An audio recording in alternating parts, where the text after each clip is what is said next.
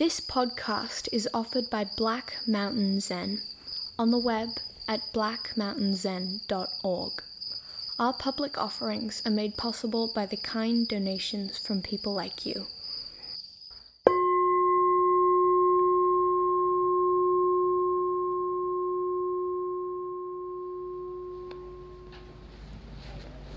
I was thinking it was quieter today. You know, those riff-raff part-timers are gone.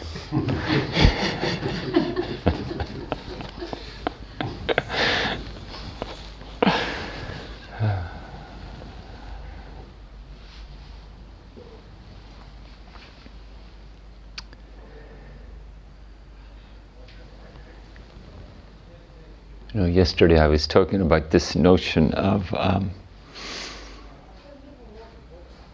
how, as, as we connect to our body breath,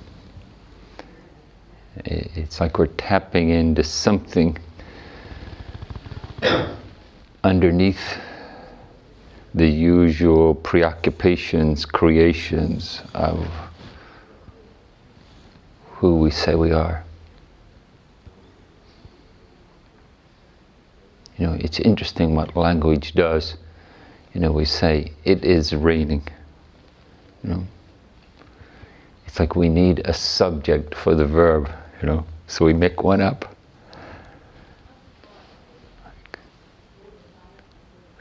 It's kind of marvelous if you think about it because in English we, we don't actually have any notion of what the it is. You know? Like, why don't we say the clouds are raining?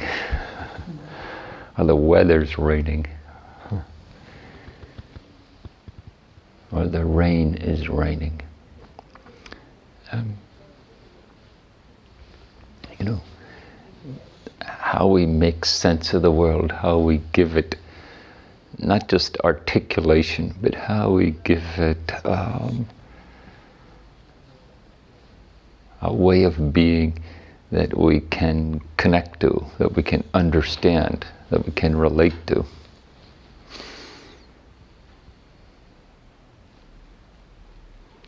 And how that's come out of um, our culture, our experiences of growing up, um, our genes.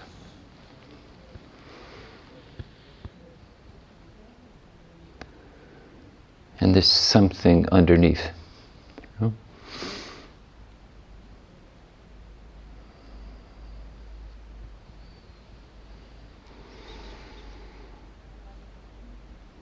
And most of the time, it's invisible. You know, we're we're living it out, but it's mysterious. In this amazing way, just connecting to our physicality, connecting to breathing that physicality,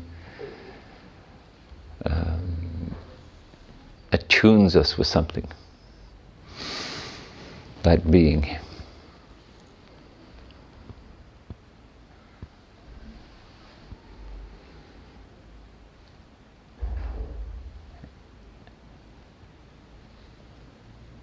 And, and how you know this you know i was also talking about this transition you know where the world according to me has such authority has such urgency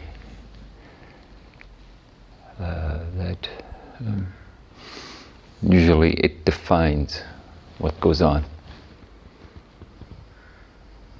demands our response and then as we start to tune into this different sensibility, uh, something starts to shift for us. And then as we're settling into Sesshin, starting to notice this and starting to accommodate it, starting to facilitate it. Now we're trying to make something happen, but we're opening up to what is happening.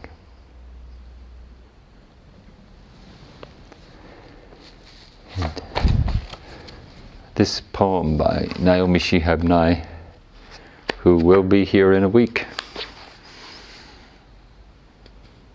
I went to see Naomi give a talk, a presentation, a reading of her poetry a long time ago. And one of the things that struck me was after the poetry reading, everybody was going up, tell her how great she was. And I watched, and one person after another, she turned the conversation to being about them, mm-hmm. you know? And what are you doing? Where are you from? And have you ever written poetry? Uh, it seemed like uh, she was more interested in them and the world and being alive than being hearing how great she was. Uh, anyway, she'll be here in a week. She'll be in Belfast in a week. If you have a chance, you can come and hear her do her thing. So the other thing I talked about yesterday was the notion of pause. You know, in the teaching, uh, you know, of cultivation of awareness, usually there's two aspects. You know, shamatha vipassana. You know, shamatha, sometimes called concentration, not exactly an accurate translation, sometimes called calming and stopping. Um, but calming is like happiness. You can't insist happiness on yourself. You know, it's more like you you do what you do that brings about the conditions that give birth to happiness. So calming is the same. You do what you do, and you give birth to ease, calming.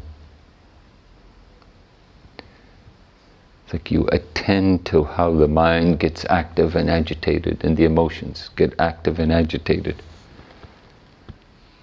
Uh, you you release the distractedness. You know, that's the stopping. Know? But it's not really stopping as much as it is letting go. You know, you can't stop the mind.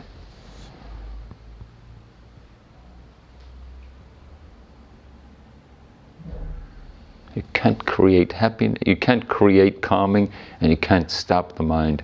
But shamatha is called calming and stopping because it facilitates those qualities. It's, it's where the attention makes evident the, the grasping and the aversion.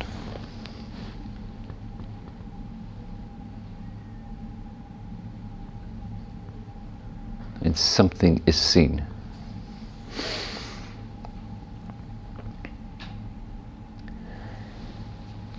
And then pause is like the beginner's version of calming and stopping. And in Zen, we're always beginners, so we're in. Uh, we're fortunate that we can just all we have to do is pause. And this poem is called Pause. The boy needed to stop by the road. What pleasure to let the engine quit droning inside the long heat, to feel where they were. Sometimes she was struck by this as if a plank slapped her on the back of the head. They were thirsty as grasses, leaning sideways in the ditch. Blue blends, uh, big blue stem, and little barley, Texas cupgrass, hairy crabgrass, green sprangletop. She could stop at a store selling only grass names and be happy. they would pause, and the pause would seep into them. fence post, twisted wire, brick chimney without its house, pollen taking flight towards the cities. Something would gather back into place. Take the word home, for example, often considered to have an address.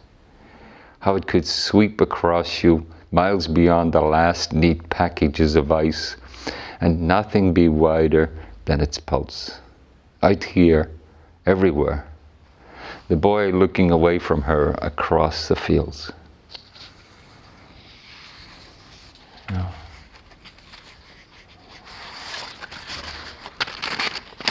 Maybe I'll read it again so you get the flavor of it. The boy needed to stop by the road. Ah, oh, what a pleasure to let the engine quit droning inside the long heat, to feel where they were. Sometimes she was struck by this as if a plank had slapped her on the back of the head. They were as thirsty as grasses, leaning sideways in the ditch, big blue stem and little barley, Texas cup grass, hairy crabgrass, green sprangletop. She could stop at a store selling only grass names and be happy. They would pause, and the pause would seep into them. Fence post twisted wire, brick chimney without its house, pollen taking flight towards the cities.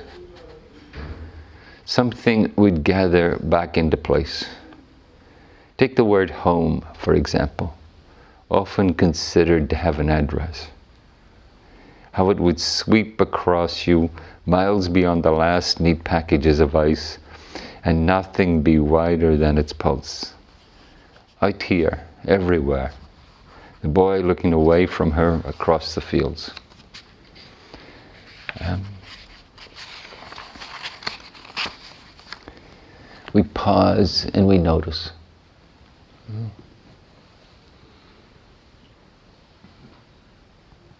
We, we interrupt this kind of semi conscious narrative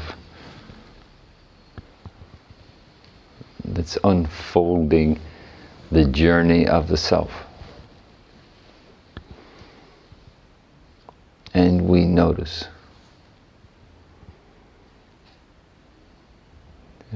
To me, part of the genius of this poem is like the little boy needed to pee, they stopped the car, he peed. So what?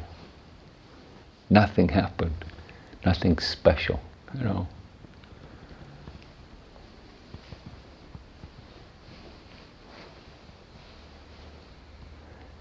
But when we notice, uh, something comes alive. You know? What you are in that moment,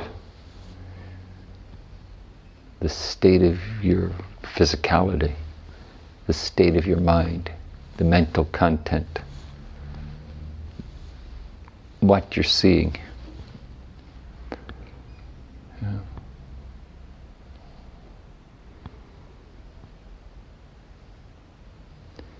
in the noticing, there's a stopping and a quality of allowing that has a calming.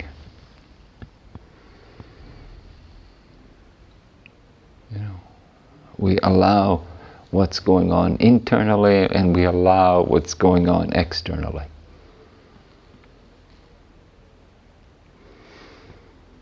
And it becomes evident of what it is. Hmm? It has its own expression of being.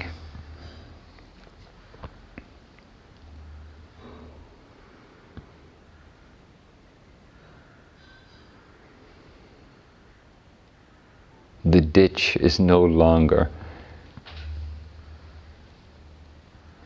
an anonymous, invisible thing.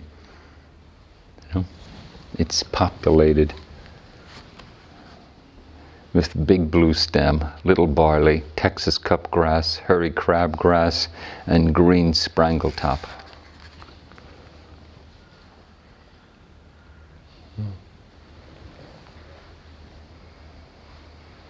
In that pause, in that noticing, um,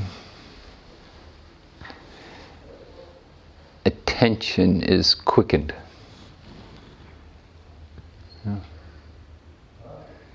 We give attention, and this quality of stopping, calming comes forth. Hmm. We follow the body breath and we facilitate something elemental in our life. We don't figure it out, we don't plan it out, it happens. It's like the stopping calming is like the coincidental consequence.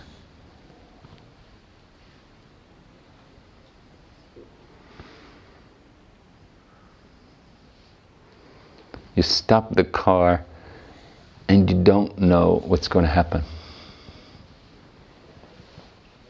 You pause and you don't know who you are.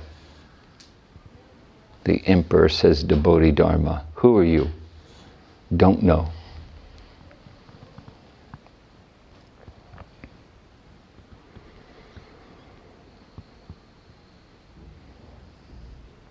You know, in the last couple of days, I've been saying willingness and trust. You know, it's taking a risk to not know. It's taking a risk to not be in charge, to not be assured of what's next.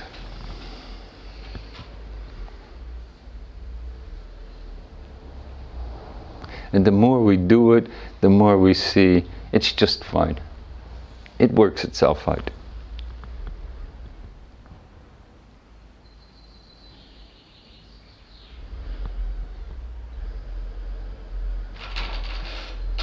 It's like we breathe out and we allow the next inhale.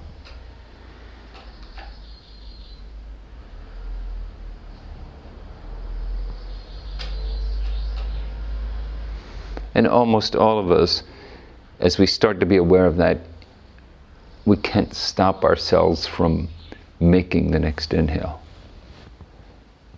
For almost everybody, it's, it's a deliberate involvement to let your body breathe rather than make your body breathe.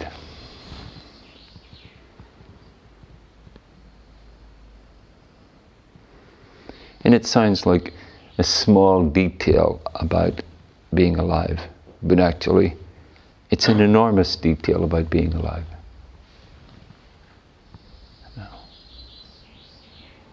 And, and it teaches us something about pausing and letting the moment come into being.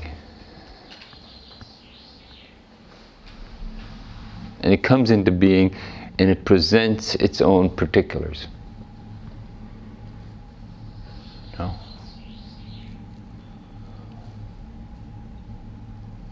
And of course, as the particulars arise, we want to place me in the middle. Maybe it's the quirkiness of our language that demands a subject for every verb. every experience has to have a me that's having the experience.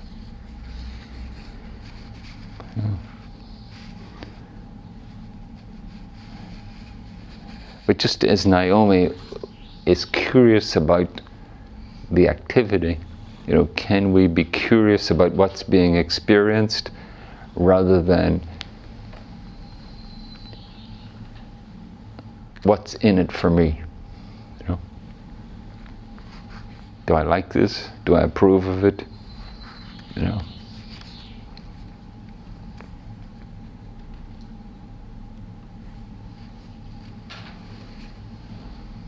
The activity that's happening. as the bird's song is heard? Is it pleasant or unpleasant? What is it? How does it resonate in your being?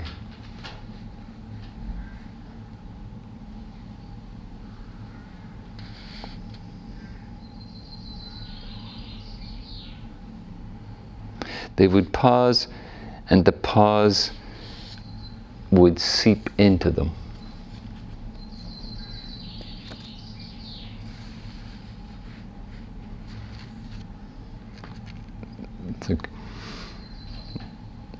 when, when that quality that's you know translated as calming you know as, as we experience and we let the experience soak in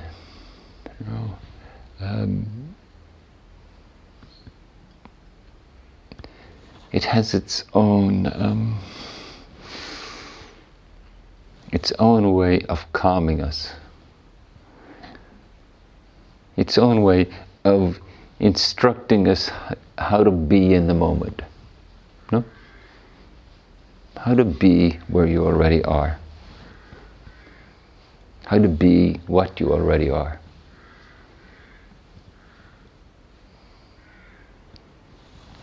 Or as Naomi would put it, they would pause and the pause would seep into them.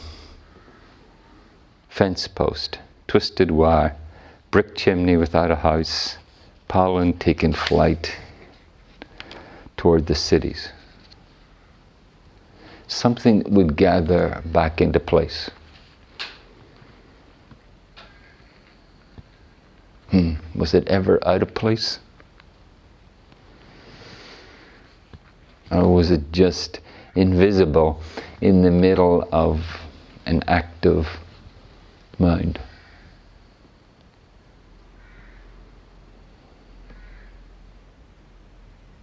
And, and as this abiding happens, it, it has its own subtle instruction.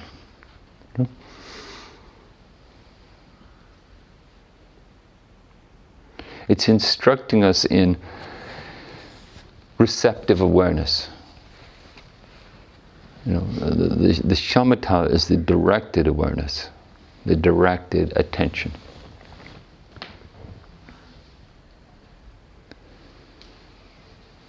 When the mind is very active, shamatha is like a torture.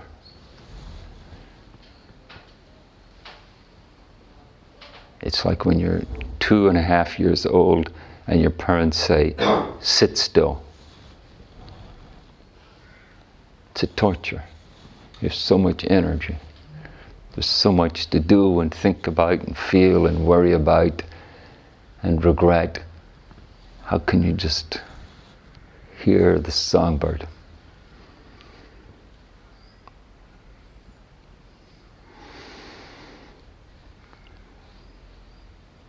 With, with that patient diligence, okay, that's how it is.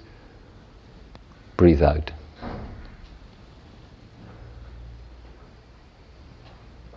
Okay, that's how it is pause, what's happening now?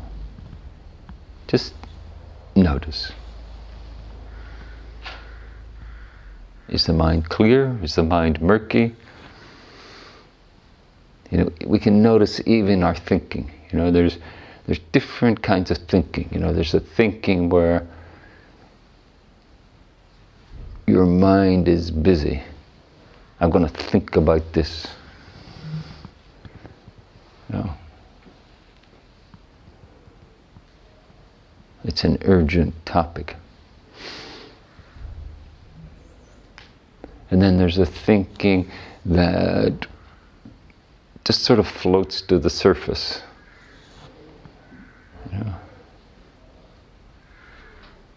How much does a crow weigh? You know, do you really care what a crow weighs? But somehow that thought occurs to you.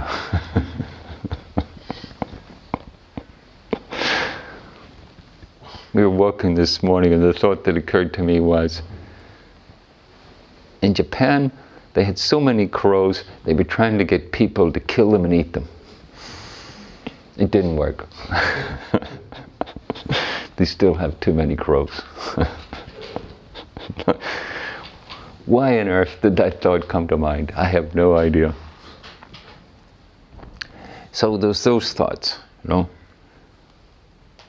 So some of the things that come to mind, it's obvious. Oh, this, this line of thinking plays a role in my life. And then there's whimsical thoughts. And then there's dreamlike thoughts. Halfway between articulation and imagery.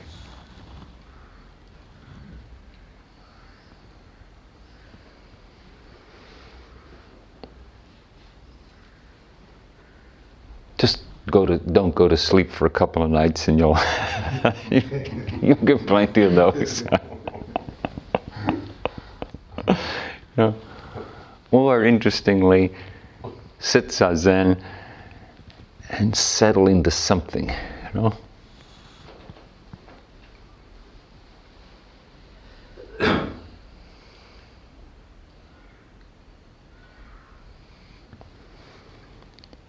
However they come into being, can we release them with the exhale?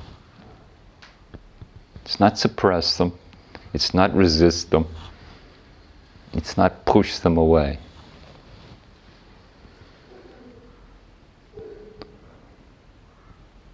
Not that our mind can manufacture this, it's trusting this more primordial being, this, this way of being that isn't defined by who I say I mm-hmm. am and what the world is.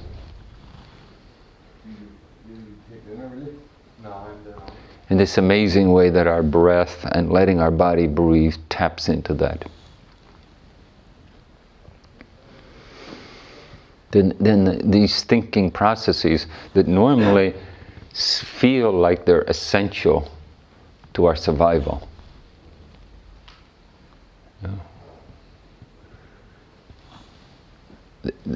That equation softens up, loosens up.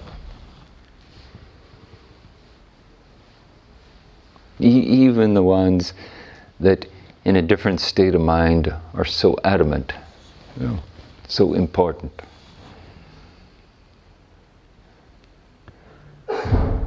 We have to relive that resentment because otherwise, how will we ever take care of ourselves? How will we ever be able to resist our enemies? As, as, as, we tap into something underneath, we see it, we feel the weight of it, we, we notice the emotional valence of it. We have a patient compassion for our own response to feeling hurt.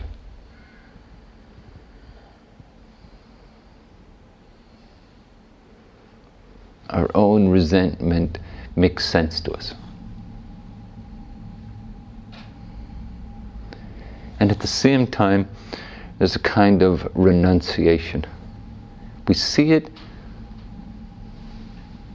and we're not so completely invested in it. And we breathe out.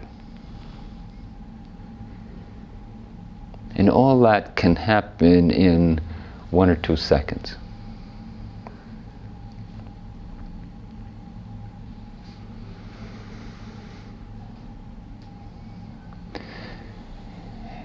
And, and this abiding, you know,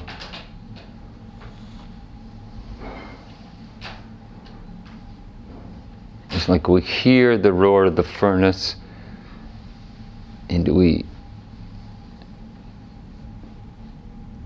experience the experience. There's a kind of a, a receptive awareness.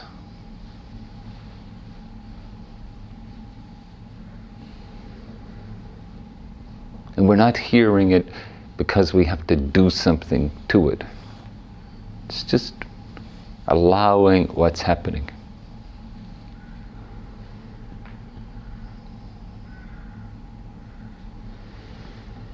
And can we punctuate our day with this process? Allowing what's happening to happen.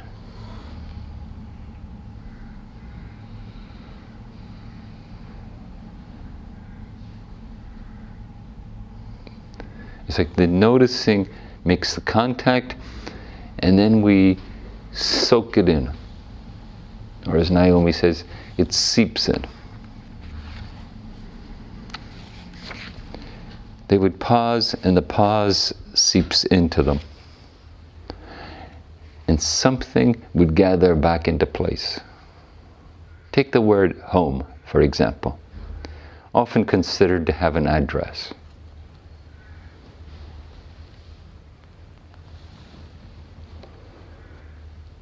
The genius of the poet, often considered to have an address. You know, to belong, to be in the moment you're in.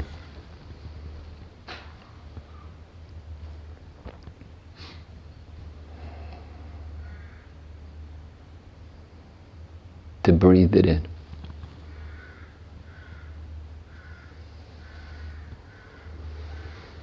To let it be part of you, to let you be part of it.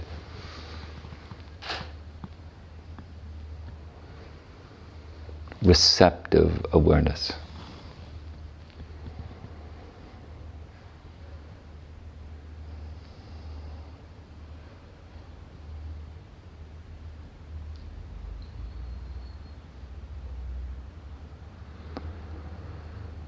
And, and, and, usually for us,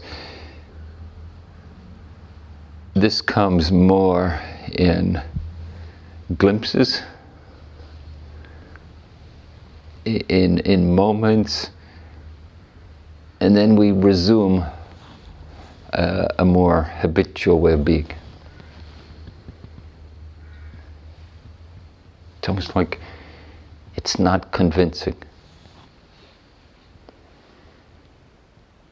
Wait a minute, it's not that easy. You don't know all the troubles I have to deal with. You don't know all the things that are going wrong in my life.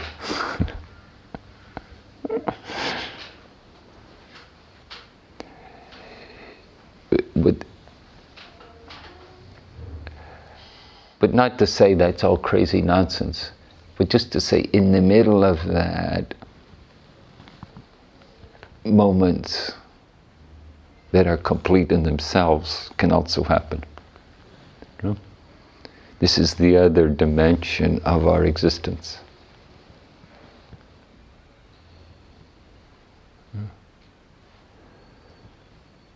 So the renunciation is not simply denial of life. In a strange way, it's denial that suffering is all there is to life.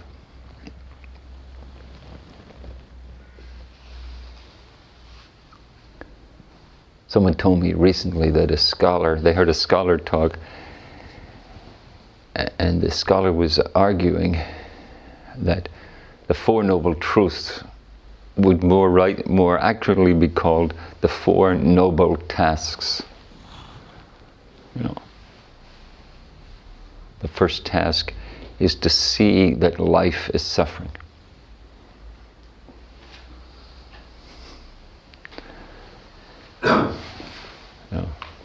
and then to see how it comes into being, to see how it can go away, and the path. Um,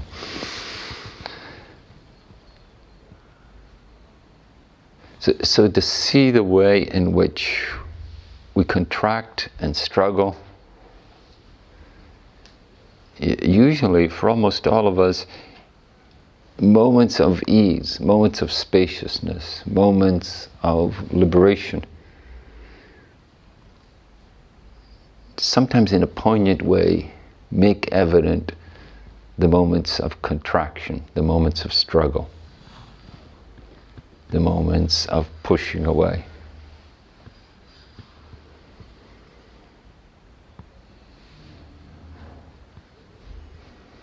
And you know, yesterday I was saying, well, as we keep paying attention, you know, just even in a general way, you know, you can see, oh, this morning my mood was more like this, and now my mood's more like this.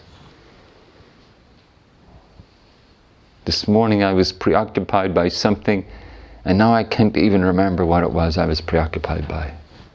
But then it was really important.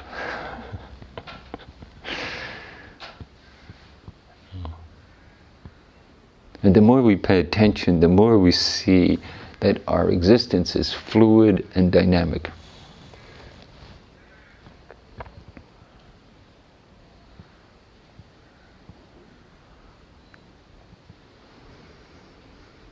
And there's an urgency in us that wants to grasp it and own it.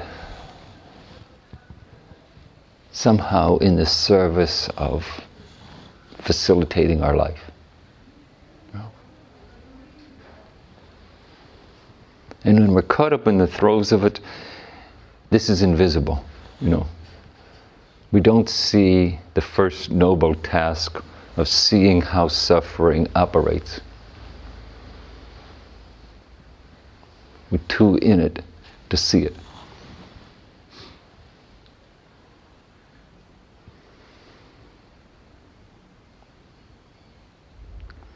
And, and, and when we're in that state, we're not home, we're like, we're a refugee, you know, we're displaced from belonging one way or another. Yeah. And then we have our own response to that.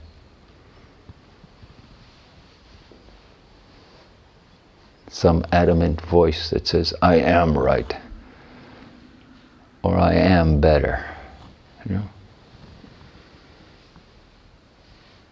know? How dare they say that to me?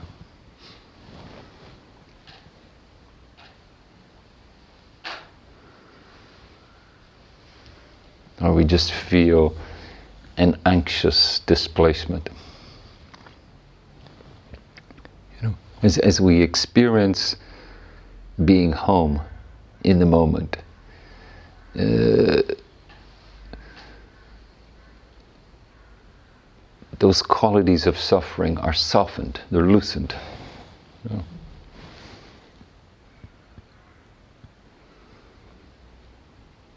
Our bitterness, our resentment, our anxiety, our competition, they loosen up.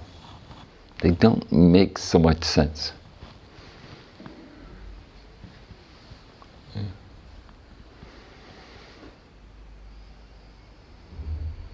So the scholar was saying, this is the noble task. This is the first noble task. And maybe the second and third. Take the word home, for example, often considered to have an address. How it could sweep across you miles beyond the last neat packages of ice, and nothing be wider than its pulse.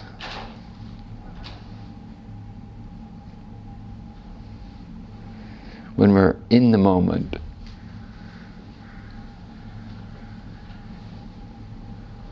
It just has an authority. It doesn't actually matter what the content is, it's the connectedness.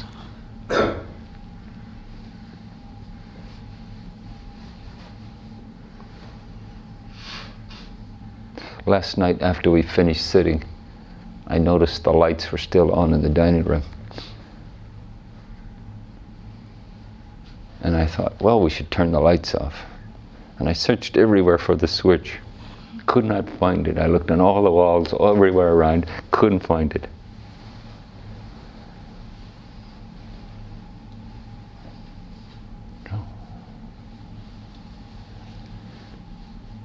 Isn't that what you do at home? Turn the lights off before you go to bed?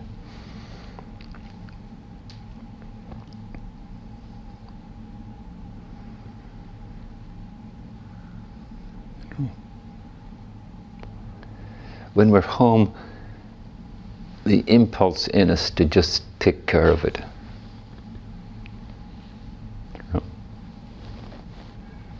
That's what you do when you're home. And it takes care of you.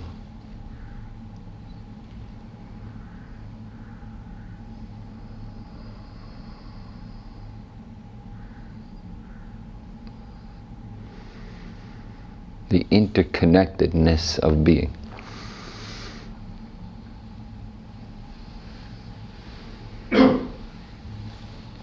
It's not some grand thing of how we should be.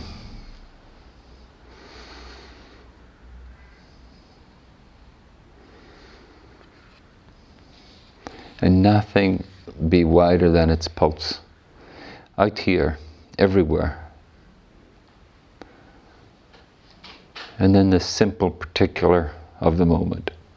The boy looking away from her across the fields.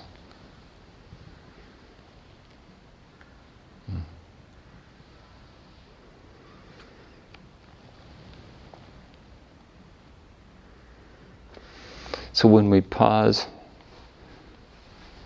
and we allow it to seep in, and when we experience, it, it's like the world as we've constructed it, the world as we know it, um, dissolves and something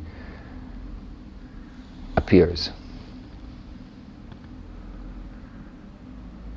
And in that dissolving, the me also dissolves.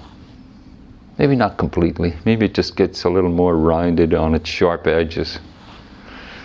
Uh,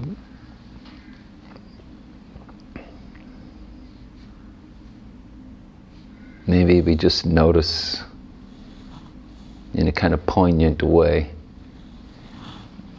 the persistence of our own contraction. And determined attitude.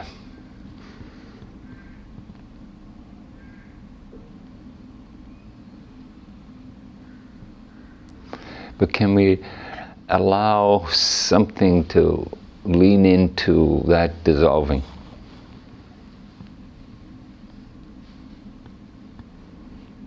We can't make it happen any more than we can make ourselves happy.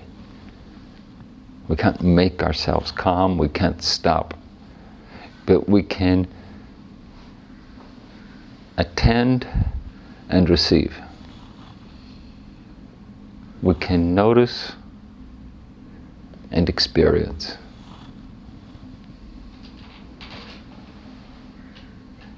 And as we, as we engage this, and the mind slows down, starts to slow down, we, we can start to be more conscious of it. We can, we can start to be aware when we're aware. And then the challenge is don't start making a whole big story about it. But just let, let something organic happen.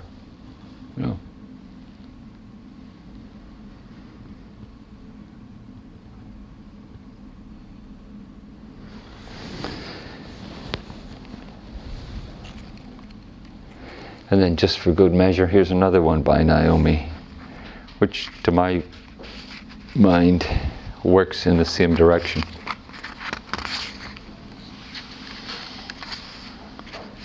It's, it's called Fresh.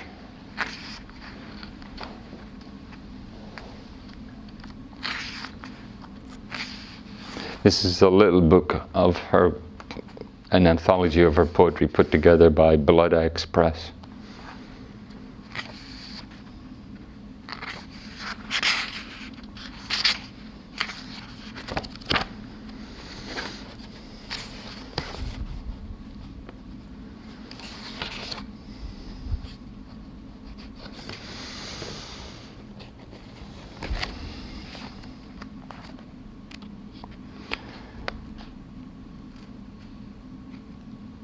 needing fresh, needing to be nowhere else,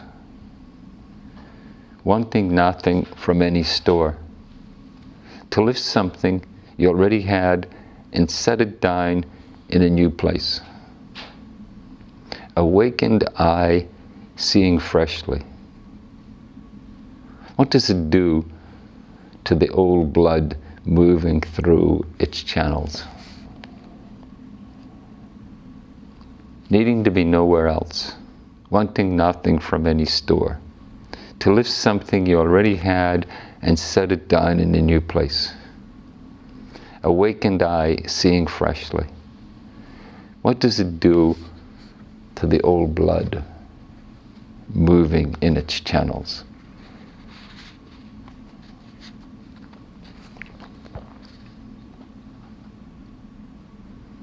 And then as we enter this different state of being, there's inquiry, there's exploration, there's discovery.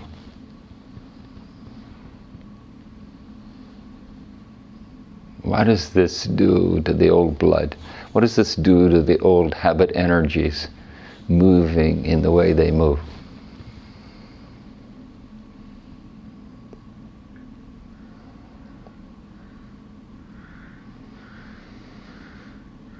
And can our inquiry have a lightness? Yeah.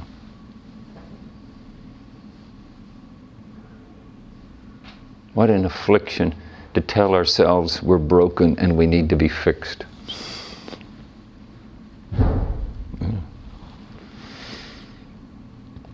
And that practice is going to do it. We just have to receive our punishment and we'll be purified. Uh,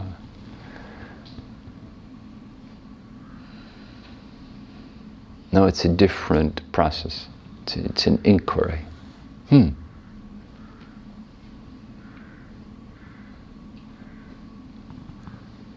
A noticing.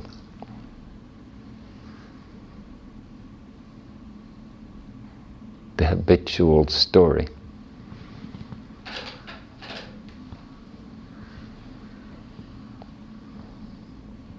How it is when it comes into being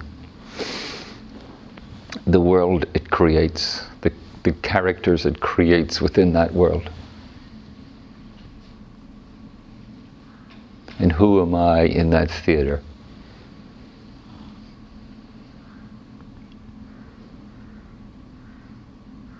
Am I the villain? Am I the victim?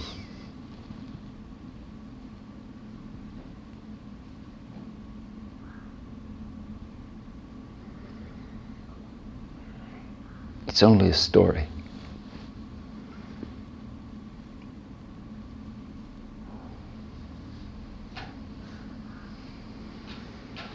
But can we sense, can we feel the authority of it in our own makeup?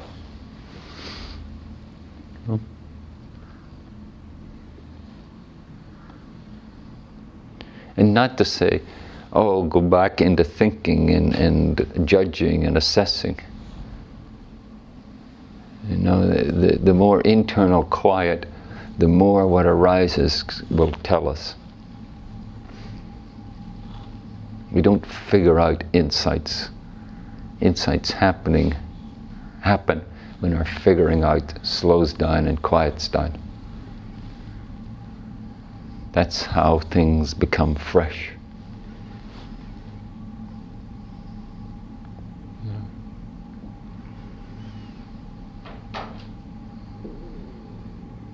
Even when you're picking up something, you're picking it up for the first time.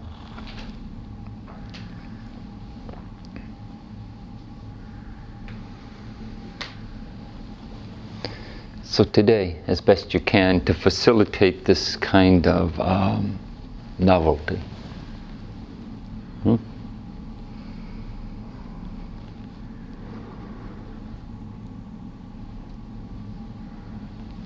To watch your habitual being and to pause in the middle of it.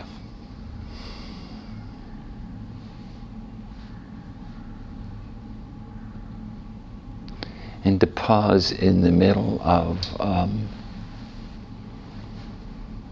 this day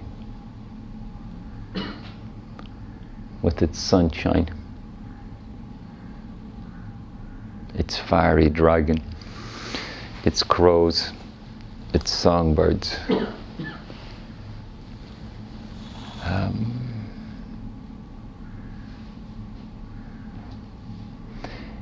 and to remind yourself how precious it is to have a moment like this. That those ways of being that are usually invisible are closer to the surface. They're more easily um, seen.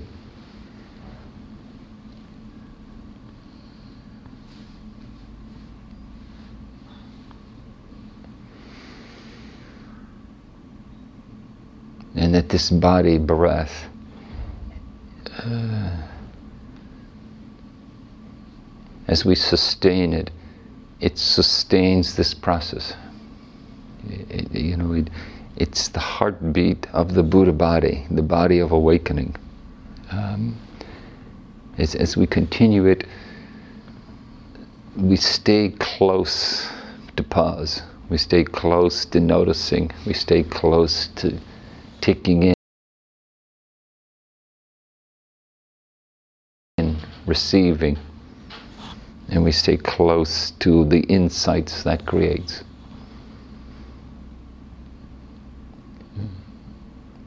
Okay, thank you.